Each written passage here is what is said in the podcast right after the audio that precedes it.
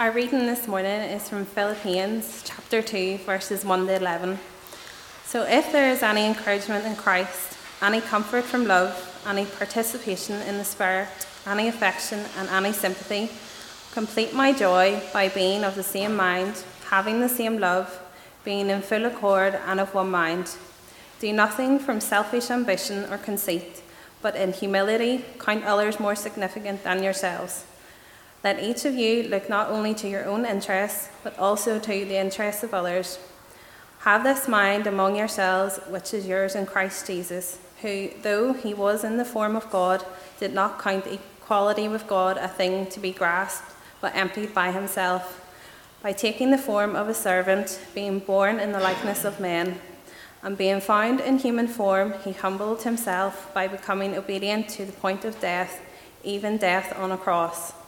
Therefore, God has highly exalted him and bestowed on him the name that is above every name, so that at the same at the same of so that at the name of Jesus every knee should bow in heaven, on earth, and under the earth, and every tongue confess that Jesus Christ is Lord, to the glory of God the Father. Um, I did have a talk planned. And just to share some sort of insights, I think, from my, my time away and what I feel the Lord was uh, directing me to. But uh, with, with the uh, obvious uh, change uh, in our news, uh, with the death of Queen Elizabeth II this, this week past, I felt it was no longer appropriate or timely to talk about those things. And yet, I think um, what I want to do instead is to, to try and touch on some of the things that you might be feeling um, as, as, you turn on your TV screens and as you watch these uh, scenes and, and, as the nation uh, mourns and remembers um, our, our, Queen. Uh, and what I want to do uh, this morning is, is, talk to you about uh, three features of an outstanding monarch. Three features of an outstanding monarch. And I, I hope that it will just provide you with encouragement, with hope, uh, with, with, challenge. Um, what are those three features? And that we have seen so clearly in the life of, of the Queen. Um, well, first of all, number one, uh, an outstanding monarch brings unity. The second thing an outstanding monarch does is they show humility. And the third thing they do is stir hope. These are the things an outstanding monarch will do. And uh, it's worth having those verses that Louise just read to us from Philippians 2 in front of you because we're going to be uh, referring to them as we go through. The first thing, the first feature of an outstanding monarch is that they bring unity. They bring unity. They have, they have this power that very few of us possess to draw people together and unite them, you know, across the tracks. And we saw that in the life of, of Queen Elizabeth II. Um, she, you know, she has, on, on all accounts, some remarkable achievements under her belt over her long reign. And particularly, I think, uh, close to my mind anyway, and ours maybe too, is, is her activities on this island and, and, what she has done, perhaps more recently, actually, than, than earlier on in her reign. And, and we think of her official state visit to the Republic in 2011. Uh, she was the first British monarch to do that for pretty much a century significant moment uh, when you consider the history between the two, the two islands. And then, a, almost a year later, the iconic moment where she, this time in Belfast, in the Lyric Theatre, shook hands with Martin McGuinness, who, um, as you may know, was a former commander in the Irish Republican Army, the IRA, turned politician, the British monarch and a former commander of the IRA shaking hands just that sort of warmth that seemed to flow between the two, even just for a few, few seconds, a few words exchanged, but yet deeply significant in what they m- meant. Uh, an outstanding monarch can bring unity. You know, they, they have an ability to cross that divide, to break down barriers that we put up. That's what she achieved in her life, and yet also, even in her death, there has been some form of, of unity that she has brought to us, so to speak. Uh, the nation has become, many in the nation anyway, have become unified with a sense of grief and sorrow at her death. And, and we've seen that, and it's been remarkable when you, when, you, when you think that it's across the political divide, and divided it is at the moment. And yet everybody is coming together to, to honor and remember and pay respects. Diverse voices from the international scene have been speaking uh, almost with a unified voice about what she has done and, and the sorrow at her, her death. Even the media, very unusual, are united um, in expressing something of that national grief. She's brought people together, even in death. Uh, I think per, on a personal level, I'm not really sure how you stand when you, when you think of these things, but, but I, must, I must be completely honest. I don't think I've ever been especially bothered um, about the royal family in the past. I wouldn't say I've been anti royal family, but I wouldn't say I've been necessarily interested in what they've been doing, what they've been saying, and where they've been going. It just hasn't really bothered me all that much. And yet, one of the things I, I, I really have felt over the last few days, just listening and watching some things on TV and on um, online and stuff, I just am surprised at how sad I feel. And, um, you know, perhaps even a sense of loss that I wasn't expecting to have. Maybe you as well, you, you feel something, maybe that sort of surprising sense of sadness, and perhaps in some ways you've entered into this sort of shared grief that our society is currently going through. There's unity in our sorrow. But I think the principle I'm trying to get to is this the greater the influence of a monarch, the deeper the unity they can achieve. All right, the greater the influence of a monarch, king or queen, the deeper the unity they can achieve. And yet, for all of her tremendous achievements as a, a queen, her uniting power is limited. It's, it's past or it's passing. We've just read in these verses a few moments ago the Apostle Paul pointing to a unity which is even more profound, even more far reaching. He, has been indicating a, a unity that he expects the world to see clearly, and to see clearly, first and foremost, modeled by us in the church. And he describes this, um, I mean, it's remarkable in, ver- in verse 2, for example, this kind of unity that he's talking about. It's a unity of being of the same mind, he says in verse 2, having the same love, being in full accord, that is, full agreement, and of one mind. That's, that's, that's, that's a rich and deep unity that, that goes far beyond what even the best earthly leader can achieve. Where does it come from? Well, according to the Apostle Paul, he says in verse 5, he says it's yours in Christ Jesus. This unity, this commitment to unity, this power for unity, it's yours in Christ Jesus the King. He's saying here to us in these verses that when Christ is King, he will bring unparalleled unity between people throughout the world. The greater the influence, the deeper the unity. And, and, and even beyond that, more so, Paul is teaching us that we can actually get this unity today. We can, we can experience this profound, this beautiful, this deeply needed unity today. He says in verse 1 if there's any encouragement in Christ, any comfort from love, any participation in the Spirit, any affection and sympathy, then you can have unity. He's saying if you have allegiance to Christ the King, if you experience something of his saving power, his, if you know him, if you recognize him as King, this unity, he says, will be displayed throughout his subjects. This unity will be visible, says Paul. It will be seen by outsiders. It will be experienced by insiders. It will be a remarkable, deep, profound, life changing unity. When Christ Jesus is King, we see unity which crosses boundaries and breaks barriers like nothing else the world can ever experience. But do you note, even as you first glance at these words from Philippians 2, this isn't a unity that comes as a result of coercion or some kind of heavy handed system that is pushed onto a group of people against their will. unlike many examples in history and in our world right now. That kind of thing produces this outer conformity. You can learn to talk the talk, but it doesn't change you on the inside.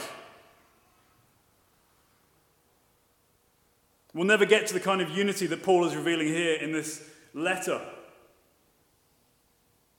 But it's only when we follow Christ as the King, when we bend the knee to Him, only when that happens that we'll have the power and, and, and the drive and the incentive for that kind of unity. It'll be a unity like no other, a unity where there is no rivalry or conceit.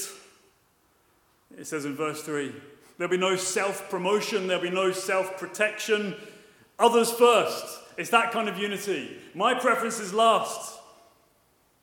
And it spills out of us. It begins in the church who, who, who bend the knee to Christ as King. And then we take that powerful unity with us into the world, into politics, into society. The world will see and experience the unity that only Christ the King can truly bring.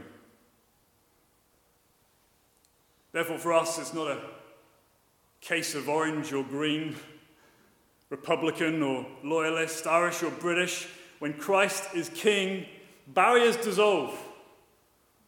Distinctions do not disappear necessarily, they just don't dominate. Jesus does. The unity that Queen Elizabeth attempted, that she desired, and, and she took steps towards, the King of Kings will completely bring it. The first feature of an outstanding monarch is that they bring unity. Second feature, then, we see in an outstanding monarch is that they show humility. You know, they, they demonstrate it with their lives. I think, I think it's quite remarkable, and I, I, may be learning a lot of things about the Queen for the first time, and maybe, maybe you are too, reading things and hearing things from the past. And, and despite her, her high office, I mean, it's the highest in, in our land, the Queen, I, I think, strangely never seemed aloof or inaccessible. That sounds silly. Yes, she's the queen. She, she sits on top of the social order, I suppose we could say. And yet somehow she's one of us. She, she always came across to me as someone who was quiet and unassuming, even somewhat reserved. And she, she wasn't a showy person beyond the, the typical sort of pageantry that comes with her office. I was struck by uh, the text of the, the radio broadcast that she gave to the Commonwealth um, as a 21 year old princess. You've maybe heard these words this week. She declared to all those listening, All my life, whether it be long or short, shall be devoted to your service. In effect, she was saying, I'm here for you. I'm here to serve you. And on our TV screens over the years, we've seen scenes of the Queen moving along vast lines of people, or meeting dignitaries, or traveling to uh, far flung places in the world, meeting important, powerful people, and yet also engaging with ordinary people like you and me. And a common testimony I've been hearing on the, on the radio, like the phone ins and everything, for those who actually met the Queen, either in her property or out on the street or wherever it was, people commonly say she put me at ease. She just had a, had a way of speaking to me that made me relax and I could engage with her and talk with her rather than being all stiff and uptight. Humility like that, I think, endears us to a leader. You know, on one hand, the monarch of our realm is a million miles away from us, socially speaking, and yet, in many sense, many of us anyway felt a connection with her, even from afar. We never knew her personally, obviously, but we felt a connection with her. Somehow, we thought to ourselves, she's for me, she's for us, she's for her people. In Jesus, we have a king who is for us. And he came to us in the most spectacular way. Jesus, Jesus, the king, crossed an even greater divide than the queen going from the palace to the pavement. It says in verse 6 when, when the Apostle Paul is describing the humility of the King, Jesus himself, he said he was in the form of God in verse 6. He had equality with God. We cannot underestimate what we are dealing with when we hear these words. This one that Paul is pointing to, this great king, uh, the, the Lord Jesus himself, as he goes on to call him, was God. He, he was the Son of God. He was fully God. He was divine. He's the eternal Son. He, he was with the Father and the Spirit before all things began and all things came into existence. He was there. All glory and praise and honor to Him. And yet, Paul goes on, this is incredible. He says, Yet he did not count this, this, this status, this position, this equality, a thing to be grasped. That is a thing to be clung onto, you know, for his own advantage. He didn't consider that to be a thing to be grasped. Instead, it says in verse 7 he made himself nothing. He took on the form of a servant. That happened when he took on human flesh. He became one of us. He took on human form.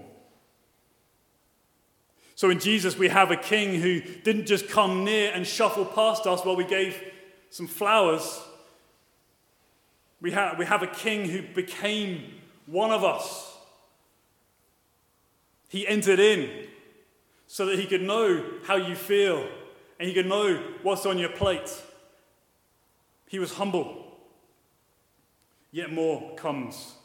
It's like Paul adds layer upon layer, describing the, the levels of humility. It says, And being found in human form, he humbled himself by becoming obedient to the point of death, even death on a cross. Layer upon layer. See, this last piece of information that we get about the, the, the humility of Jesus is so key, it's so crucial. Death on a cross. The Son began far more exalted than we can possibly imagine. And, and yet he ended up far more debased than any of us could ever experience. It said, even death on a cross.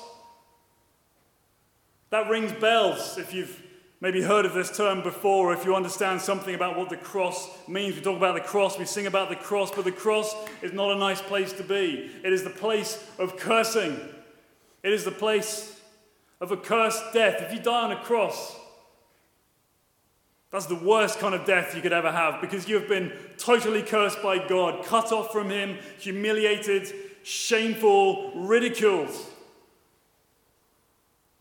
That's how humble the king was.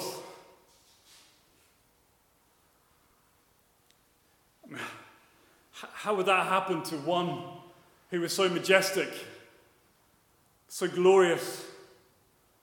The, the, Jesus, why, why, would, why would he do that? Well, here's why. Because Jesus, the King, he looked at you and he said, All my life, whether it be long or short, shall be dedicated to your service. And then he came to do for you what you cannot do for yourself. We see these words in one of the ancient Hebrew prophets in Isaiah 53. Looking forward to the great King Jesus, the prophet saw this and said, He had no form or majesty that we should look at him, no beauty that we should desire him. He was despised and rejected by men, a man of sorrows and acquainted with grief.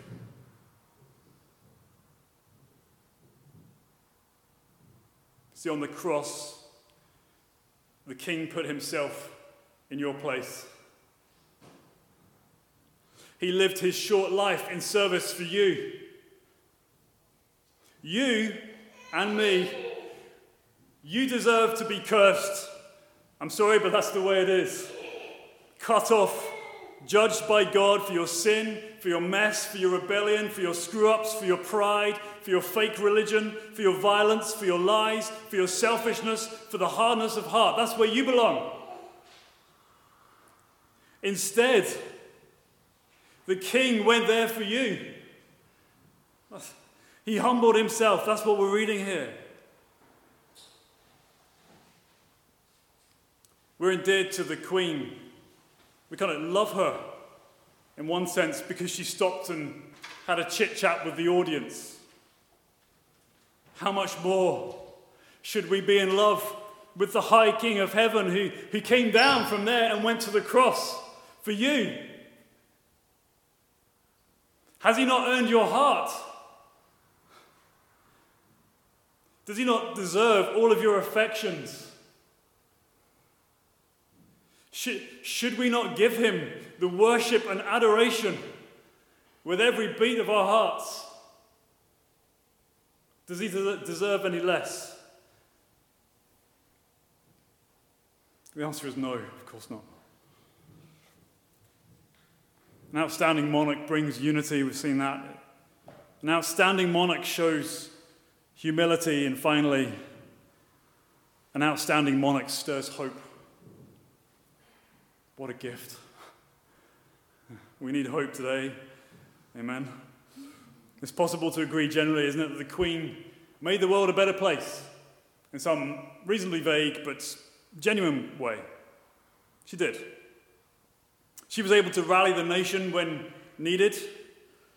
Um, her Christmas messages Christmas Day at 3 p.m. just formed the, the staple of Christmas Day practices for countless families across the nation and beyond.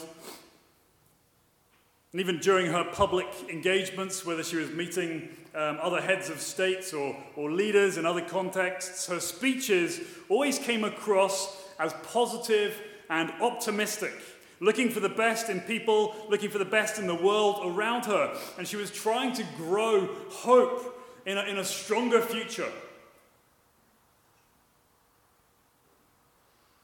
Even a few years ago, during the, the, really the height of the COVID pandemic, she made a, a rare TV address to the nation. You probably saw it. And, and, and what she was trying to do was, was to stir us, to give us hope, because she's an outstanding monarch. And she said this we should take this is to, to the, the nation. She said we should take comfort that while we may have still more to endure, better days will return. We will be with our friends again. We will be with our families again. We will meet again. Drawing on some of the, the terminology that was spoken during the Second World War. We'll meet again. But her, her message of hope galvanized us. It, it, it, made us hope that, yes, she's right. One day we'll get past this, and one day we'll be together with our friends and family that we've been separated from for what feels like an eternity. What is incredibly intriguing to me, though, and this is so poignant, just last month in August 2022, 3rd of August, she gave a speech to the leadership of the Church of England at the Lambeth Conference in, in London. And she addressed them. And here's what she said She said, Throughout my life, the messages, the message and teachings of Christ have been my guide, and in them I find hope. This is the queen that we're talking about. Unbeknownst to us, and probably to her too, it was weeks later when she would eventually die of the ripe old age of 96. But I just think these words have even more weight and poignancy as a result of that. Her hope, she says, is not in the crown, or in her family, or in her nation, or in the Commonwealth, as important as those things may be. Her hope is in Christ the King. She had a hope that extended beyond herself to someone greater. And in the text that we've been looking at this morning, we have the reason for her hope, our hope. We've, we've seen how the King, how Jesus has, has been humbled, how he died a, a cursed death for his people. And then Paul picks this up in verse 9 and says, Therefore, God has highly exalted him, Jesus, the King, and bestowed on him the name that is above every name. Because of his humble service, Christ the King was given the greatest honors available.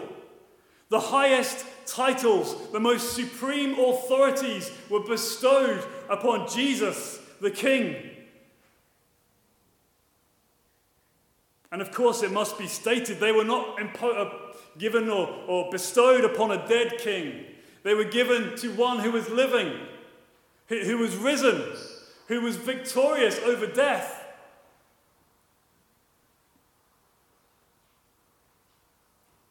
Sometimes we can get a little confused maybe when we read this passage and, and we might think to ourselves, well, was, was he not great already? Was he not great to begin with? How is it that he could be greater still? Or was there something not quite so great and maybe now he's great? What, what's gone on there? Is he not a marvelous king beforehand? And the answer is yes, he is. It says here he was in the, the you know, the, the form of God. He had equality with God. He was fully God. Can't get much greater than that. And yet it says here, in view of his humble service, his self giving love, there are honors greater still. We've seen this play out literally yesterday on our TV screens. Charles, the, the oldest son of, of Queen Elizabeth II, for many years of his life was the Prince of Wales. He was the next in line. And, and, and on the death of his mother, and, and, and formally yesterday with the, the Privy Council that happened, everybody signed their names, he is now officially King Charles III.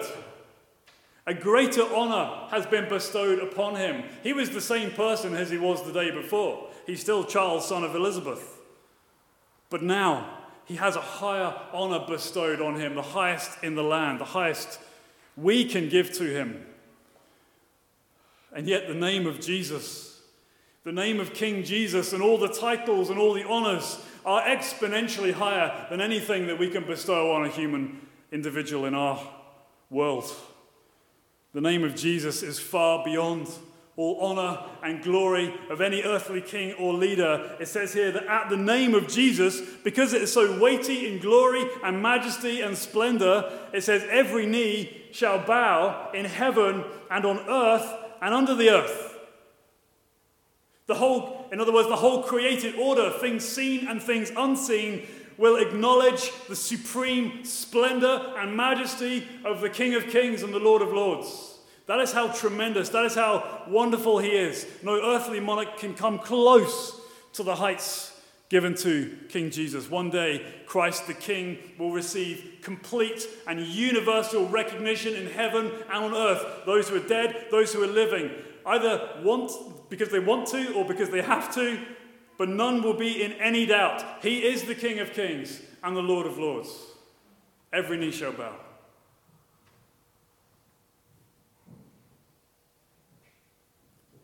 But how does this uh, amazing thing, how does this stir us to hope? How does that give you hope this morning? It gives you hope, it gives me hope. Because when I read this, I realize that death is not the end. It gives me hope because I realize that it won't be like this forever. It gives me hope because the king brings his kingdom. And maybe you, like millions of other people this morning, are experiencing sorrow and sadness at the loss of Queen Elizabeth and all that she represented and what she meant to so many people. And if you're, you're, you're coming in with this unusual heaviness in your heart this morning, for you there is hope.